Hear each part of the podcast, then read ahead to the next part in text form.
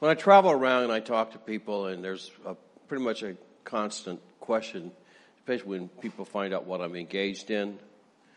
And, uh, but it's questions that I've asked as well, and probably everyone in this room has asked. And that has to do with why does God allow uh, suffering, and why does God allow death or injustice, all this stuff. There's, and when people, so if there's anything they could ask God, now, granted, when you meet God, probably if you had something you would ask Him, you're not going to think of it at that moment. But if there's anything that you could ask God, it would be these are the questions people uh, seem to indicate to me they would ask Him. God, why did you allow suffering? And why did you allow sickness? And, and if God exists, uh, then evil shouldn't because God's all powerful and God's good and therefore he should stop it. Well, these are questions that people have, and oftentimes they're questions that keep people from fully following or trusting God, or even those who have, Christians who have, can find themselves somewhat disillusioned because they prayed prayers in a certain way and they didn't get answered in the way that they thought they should have been answered, or possibly they feel they weren't answered at all. Well, uh, yesterday I was out on my deck and thinking about different people, and uh, a couple came to mind, Matt and Heather Sweetman. So I thought, oh, I'll just send them a message. And since I knew I was going to speak on this topic today, I, I thought I'd ask them some questions and how they were able to deal with some of the things they've been through. Matt and Heather, uh, I knew Heather when she was a little girl. I kind of watched her grow up, and she was fun and giggly and uh, bubbly, effervescent little girl. And I knew her parents quite well, and we still do. We're great friends. Carl and Virginia Harrington, they pastor Jubilee Church in Atlanta, Georgia. And when she graduated, she went off to England to do a year of mission work in Bedford. And uh, somehow in this process, she met an English guy. And uh, they ended up getting married and moving to the U.S. Of course, where else would you want to live but here? And moved here. And had a couple kids and so forth. But they had, it was evident there was a real grace on their life. And so I asked them, I said, would you consider moving to St. Louis and doing a year of internship just much like we've recognized here today? With a view in mind of going to plant a church. And they prayed about it and said, yeah. So they came, spent a year with us. Toward the end of that year, I spoke to them. I said, Matt, uh, we'd really like to plant a church in Chicago. That's a big undertaking. It's the third largest city in the United States, 9 million people. Not an easy task. Why don't you prayerfully consider it? Well, they did and decided to go. And it's not been easy. Planting churches is hard work, but they moved right into the city. The city's quite transient. There's, uh, lots of professional people get moved all the time, and housing is difficult and it's expensive, and so they're living in an upstairs apartment, climbing steps and taking you know, no parking, you know, trying to find a place to park the car, maybe a block away, and all that stuff. And uh, they, while they were there, they had their fourth child, and her name is Finley. And it was, wasn't long after Finley was born that they determined that something was seriously wrong with her. And after diagnosis, it was discovered that she had cerebral palsy. And it ended up being quite severe. And uh, so here they are, having planted the church, which is thriving actually, but still all the hard work and packing kids and groceries up, and now with a disabled little girl carrying her around because she was unable to walk. And I asked them some questions, the same kind of questions I just spoke to you about. Why, is, why do you think God allows this? How do you feel? How do you cope with that? How do you cope with the questions? And so, throughout today's message to you, I want to share this story, uh, little parts of it throughout to the end. This is Heather. And so she sent this to me yesterday.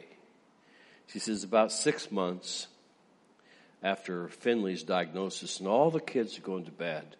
And Jones, their oldest, who's eight years old, only eight, got up in tears. And when we asked, what's, what's wrong? He said, I don't know anyone who has a brother or sister like Finley. Why would God allow this to happen? Now, isn't that adult question really? Here's a little boy. Why did God allow that to happen?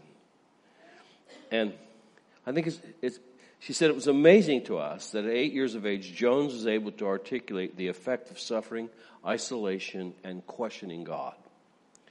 Matt gave Jones a short explanation of a fallen world. He went theological on him. A fallen world that we live in and the suffering that's come out of that. And he went on to explain that even with the right answers to those questions, we would still feel the deep pain in our hearts.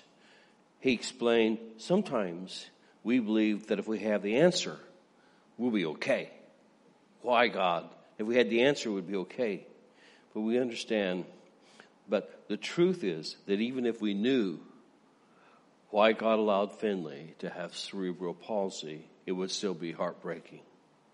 See, at this point in the conversation, all three of us were in tears. And we hugged each other and held on to each other. And we just cried. She said, this, there was, she said this was a defining moment for the three of us. It's a tangible moment when God showed us that suffering combined with vulnerability and truth brings us closer together to each other and to Him. What an amazing story. More on this story in a, in a minute. There's really, really no answer to the why question. Why does God allow this to happen? We hear about it, we see it on the news, it's heartbreaking. And there's no answer that would satisfy us at all. It's, Paul writes about this very thing in Romans 9 when he talks about a potter that's molding the clay. And he says, uh, Well, what does molded say to the molder? Why'd you make me like this? Well, how many of us at times have thought, God, why'd you make me like this? Why'd you, why was I born in the family I was born into? Why do these traits pervade? Why, God, was I made uh, like this? Why uh, was I made with, with a family history that makes me genetically inclined to get cancer or, or stroke or, or a child with cerebral palsy? Why wasn't I a clay pot designed differently than the way, why me? Now, most of you in this room has said that. At least to yourself. Well, Paul refused to answer the why question because he really knew there wasn't any future in it. Instead, he defended God's wisdom, and this is what he said in Romans 11:33, "Oh the depth of the riches of the wisdom and knowledge of God. How unsearchable his judgments and his paths beyond a tracing out." Now, there isn't really a clear why. Uh, always for the situations that we particularly face. And it's really the wrong question. And it should be when things happen, how am I to respond? Some things happen because of decisions we've made and we need to examine those decisions and and if there's repentance that's necessary, we're then fine.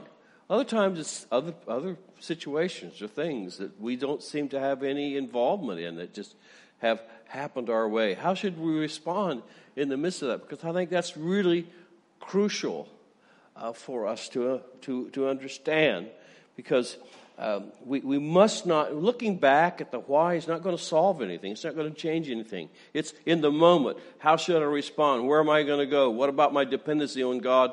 And then, for me, actually, at this point, a, a hope for the future. There's going to be a day come when uh, that's all over for me. I'll get back to that later. but what future does God have beyond this life of suffering? And we should understand uh, God correctly. He's not an advocate of suffering. In fact, is He hates it. And I think, well, the logical thing, if He hates it, why does He allow it uh, to go on? Well, I'll get to some of that. But 2,500 years ago, there was a guy named Jeremiah in the Bible, and he wrote the book of Jeremiah. And he also wrote another book that you'd find quite uplifting called Lamentations. So if you ever feel you're flying too high and you want to be brought down to earth, read Lamentations. Uh, and uh, yeah, it's it's according to the title is you know the subject matter of the book. But he's talking about the, the people of Israel made certain decisions, and he says if you make these decisions, you know you you're inviting disaster upon your life. They didn't really believe him, and uh, the fact is it did happen. So uh, uh, an army, the Babylonian army invaded and basically besieged them. And it got so bad that people's children were dying of starvation and mothers were cooking, eating their dead children. I mean, it's a grotesque situation. How evil and how wicked. And if there's ever a question, why does God allow anything like this? And this is what he says in Lamentations 3.31. He says, but, but God, listen, he won't be cast off forever. Come on, turn to God, basically he's saying. He's saying he will show compassion so great is his unfailing love, for he does not willingly bring affliction or grief to the children of men. Now, Jeremiah said it's right there in the Bible. God doesn't do that. He doesn't bring the affliction. But we have it, and we live in a fallen world, and, and, and I want to examine Matt's idea because it brings comfort to him in just a minute. Uh, we inherit certain things. I had nothing to do with it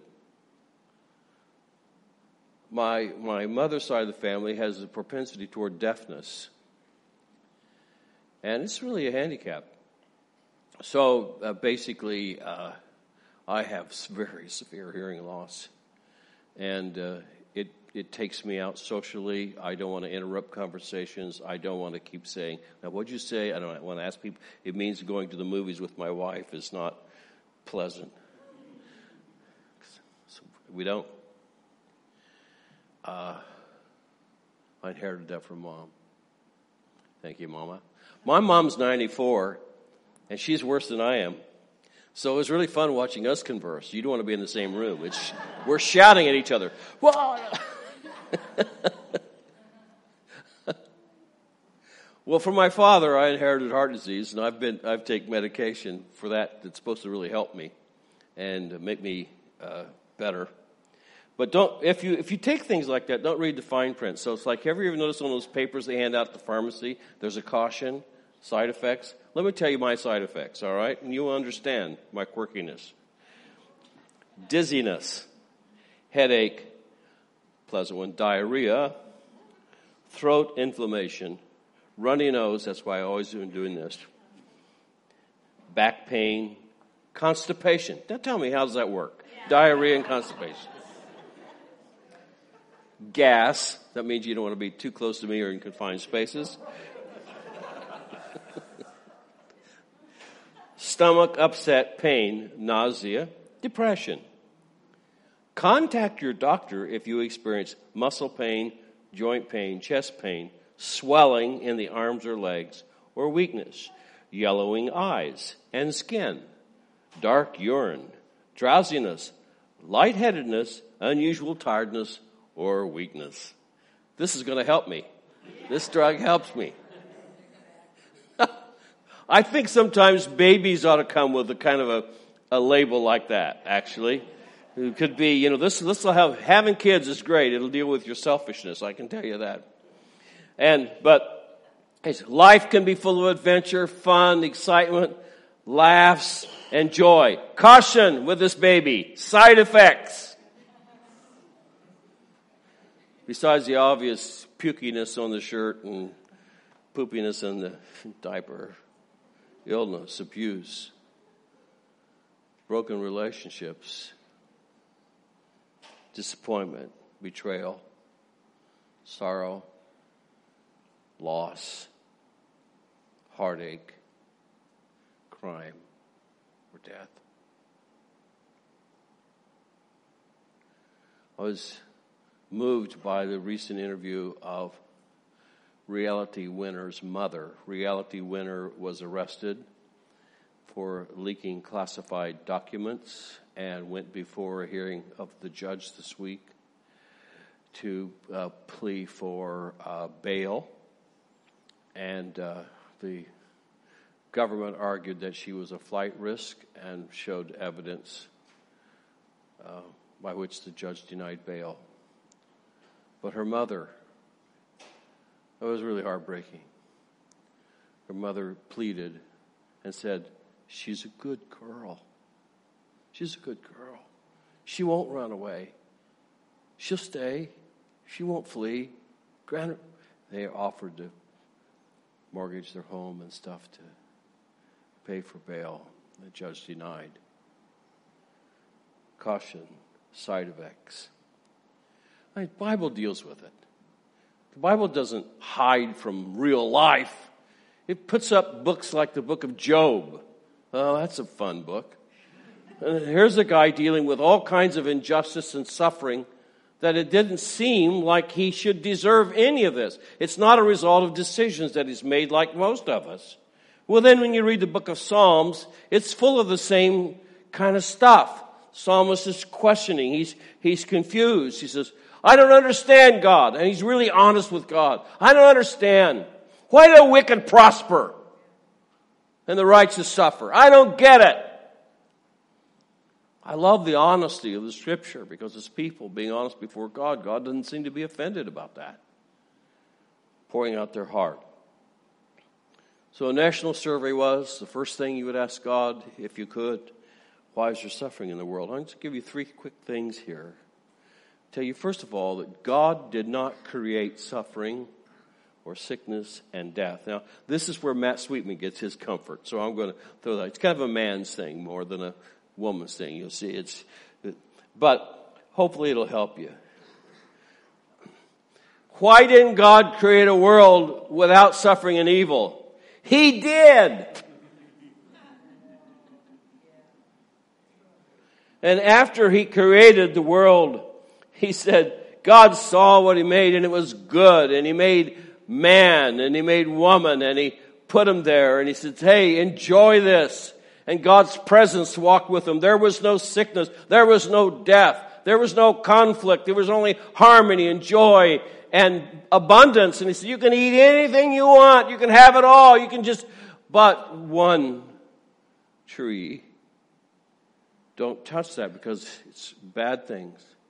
When God gives us a prohibition, it's not to eliminate our fun. It's to save us from pain. Just like you tell your kid, don't go play in the street. Keep your hands off that hot skillet. Don't do it. The prohibition is not to eliminate the kid's freedom and fun, it's to protect them from suffering. So God says, don't eat this tree. Well, we know the story. And of course, they did. You see, God didn't create us as robots. He gave us the ability to make a choice, just like Him. He created us in His image. He gave us a, a will where we can make decisions. Along with that power to make a decision is the possibility to make a bad decision.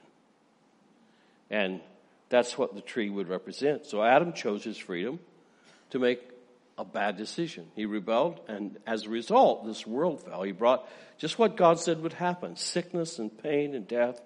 In fact, he created a big mess. It wasn't long before, even in his own family and children, there was difficulty, and his sons rose up. Cain, one brother killed another brother. It's like, what is going on here? And it's because he made this decision. Nations make decisions, kings and presidents and potentates. They make decisions in their desire for greater wealth and domination. And, and that's what you see all the time in the news. And all that the subterfuge and all that's going on is, is wicked leaders attempting to gain some advantage, to gain more territory, to gain more power. All the bluster, the danger to the rest of humanity. It's simply a result of decisions that are being made that are wicked. Why did God do that? Wouldn't it be better off if He didn't give us that power? Wouldn't it, wouldn't, wouldn't it be better if He just programmed us to just say and do the right things? I mean, the danger of, of, of creating us with the power of choice is that God's creating the potential for evil to come into the world because we, we can make these bad decisions. Well, here's the point The only way there can be true and satisfying, joyous relationships is through the power of choice. When my little girls were growing up, before the days of lots of batteries and electronics, uh, we'd get them a doll and it had a little loop behind the back with a string. You pull it out and it would say things when you let go of the string, you know, like, I love you. I love you. Till you wanted to break its head. I mean, I love you. Now, what satisfaction and joy could you get out of that? Something robotically programmed, say, I love you, God. I love you, God. I love you, God, because you have no choice. The only way that this works to real fulfillment is when people do that out of a choice. I love you, Jesus. And the same way it's with your relationships. The only way that you could receive fulfillment in relationship is that someone freely cares for you and expresses it. And they have a choice, they don't have to, but they do. And so God created us with that. But He didn't create evil and sickness. It just the potential for it was there with the decisions. But God also knew that we would make these terrible decisions. And so even before the foundation of the world, God had determined that He loved us so much that He wouldn't allow us to be lost, that He wanted to provide a pathway for redemption. And He worked that all out. Before we have children, we can't foresee the real possibility that they may suffer or we might suffer pain and disappointment. But the heartache in life that you may experience, and you're all aware of it, if you have little kids before they've grown up and made decisions, and some of you do in this room, right now, the only heartache they cause you is spilling stuff on the sofa, things like that. But they're going to grow up and they're going to get to the place where they're going to make decisions. And every one of you know that. Then tell me why you still want to have kids. Because you also know there's the potential for real joy and relationship and love and meaning. And it's no different with God. That's why He created us. He knew about all the bad stuff that could happen, but He also knew the great potential for relationship, love, and joy. He didn't cause it, but that's the issue. It's the same God and he knew we'd rebel against him, but he said he loved you so much, he thought it's worth it. So he did it. And it caused him great pain to achieve our redemption. And the second thing I want to say is though suffering isn't good, God is so powerful in his redemptive nature that he can take something really bad and cause it to work a good purpose in us. What an amazing guy. You know, take the lemons of the world, make lemonade take mud pies in the world, make real chocolate pie. He can do that. And that's what he does. And, and, and he draws people with that. Uh, C.S. Lewis said, God whispers to us in our pleasures and he speaks in our conscience, but he shouts in our pains to rouse the deaf world. As I've noticed this with people, when they think about God, is not when it's going well, but when the pain comes, they have, oh God. I have people who call me. They say, could you pray for me? they didn't do that when it was going good. It rouses the deaf world. And for some, even the bad stuff causes a real sorrow that leads to a positive impact. This is how Paul writes it in 2 Corinthians 7.10, for the sorrow that according to God produces a repentance without regret leading to salvation. It work that way. God takes what is meant for evil and he redeems it to draw us to our need of a relationship with him. I've had some painful moments in my life. If you live long enough, you will.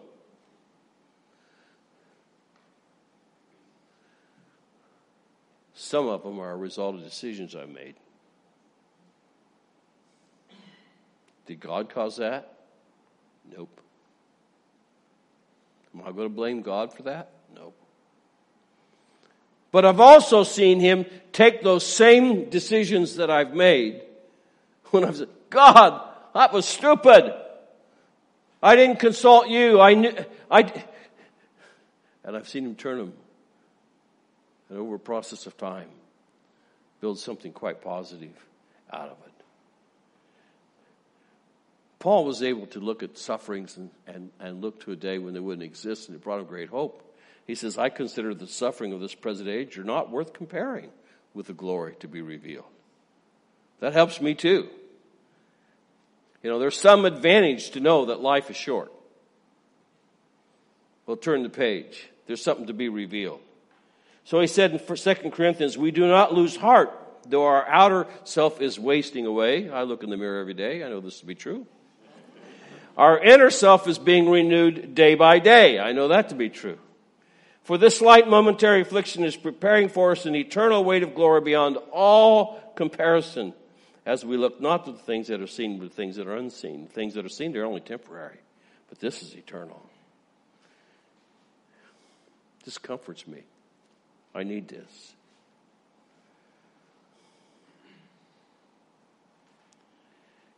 God makes positive things happen out of the negative. The scripture sets it this way We know that all things work together for the good of those who love God and those who are called according to his purpose in Romans 8:29. And God has a habit of taking these things and causing good to emerge. Joseph was a guy whose brothers betrayed him. They sold him into slavery. Life didn't look, he, he was bought by a guy and was a slave, served the guy well, and then the guy's wife took a fancy to him and tried to seduce him. He resisted because he's being faithful and good and upright. She accused him of, of assault. He got landed in prison. 12 years of misery for this guy. And one day, God got him out and put him in charge of a food supply when there was a great famine on the earth, and his brothers come to buy food. When they found out who it was, they thought, We're curtains. He's got a right to office right here. He's got all this power. And this is the wonderful thing about this guy. He could see God at work in the midst of all the terrible things that happened. And, and that's what he said. You intended it for harm. It wasn't a good thing. You intended it for harm. But God, I love it when scripture interjects that. You but God intended it for good to accomplish what's now being done, the saving of many lives. God takes a positive, takes a negative, makes a positive out of it. Takes the worst thing that ever happened, the death of his son, and turns it into the best thing that ever happened. That's amazing. Heather's story, let's go back to it quickly. Matt and I have dealt with suffering in different ways. Matt finds deep comfort and relies on the truth that we live in a fallen world. And that ultimately, all this is for the glory of God, and He's in control of all things. That's where He goes. But Heather said, But I found comfort in words that God has given us personally. And one specific one that comes back to, again, when struggling with isolation, you got a handicapped child, you're, you're there. That, you're married to that child. And struggling with isolation and feeling deeply misunderstood, God simply said to me, Heather, even if no one else understand what it's like to have a child living with a serious limitation. I understand what it's like to be a parent of a child who lives with a serious limitation. She said, I was blown away by God's grace to, to relate to me on a parent level. And God showed me how Jesus understands Finley's limitation more than anyone. He had lived forever in complete freedom of heaven before coming to earth to be severely limited in human form. Jesus said, These things I've spoken to you, that you may have peace. In the world, you have tribulation. And he wants to speak to you today in whatever dilemma that you face to bring peace. In the world, you have tribulation. But he wants to speak personally to us, into your heart. If you just open up and ask God, What do you want to say to me in this? God's response to all of these things, suffering and sickness and injustice is deeply personal. The ultimate answer to suffering isn't an explanation. It's not an answer to the why. It's the incarnation. God Himself looked at our sorry state on this earth and came into the mess and rubble and sewage of this life and became human like you and to live by the same rules of suffering and the same rules that you live by. And he suffered on your behalf and with you. God is not distant. He is not detached. He has entered into our world of pain. Let me ask you today are you broken? Broken relationships? Are you broken? He was broken. Do you feel, have you ever been despised? He was despised. You ever been ridiculed and humiliated publicly? So was he. We don't have a high priest who can't be touched by the feeling of our infirmity. Scripture says he's in all points tempted like we were. He's been through it too. He didn't have to do that. Do you cry out, you can't take it anymore? The scripture says he was a man of sorrows and acquainted with grief. Jesus lived and died by the rules of life and the same ones you suffer by. Actually, God came in the flesh to suffer alongside us and to redeem us. Greater love, Jesus said, has no man than this. He'd lay down his life for his friends. And 24 hours later, he did. Jesus God Himself come, human, become a human, gave His life for you in the world, and He suffered and died for us. He knows what it is to take away your sins. As disgusting as you think some sins are, and they are.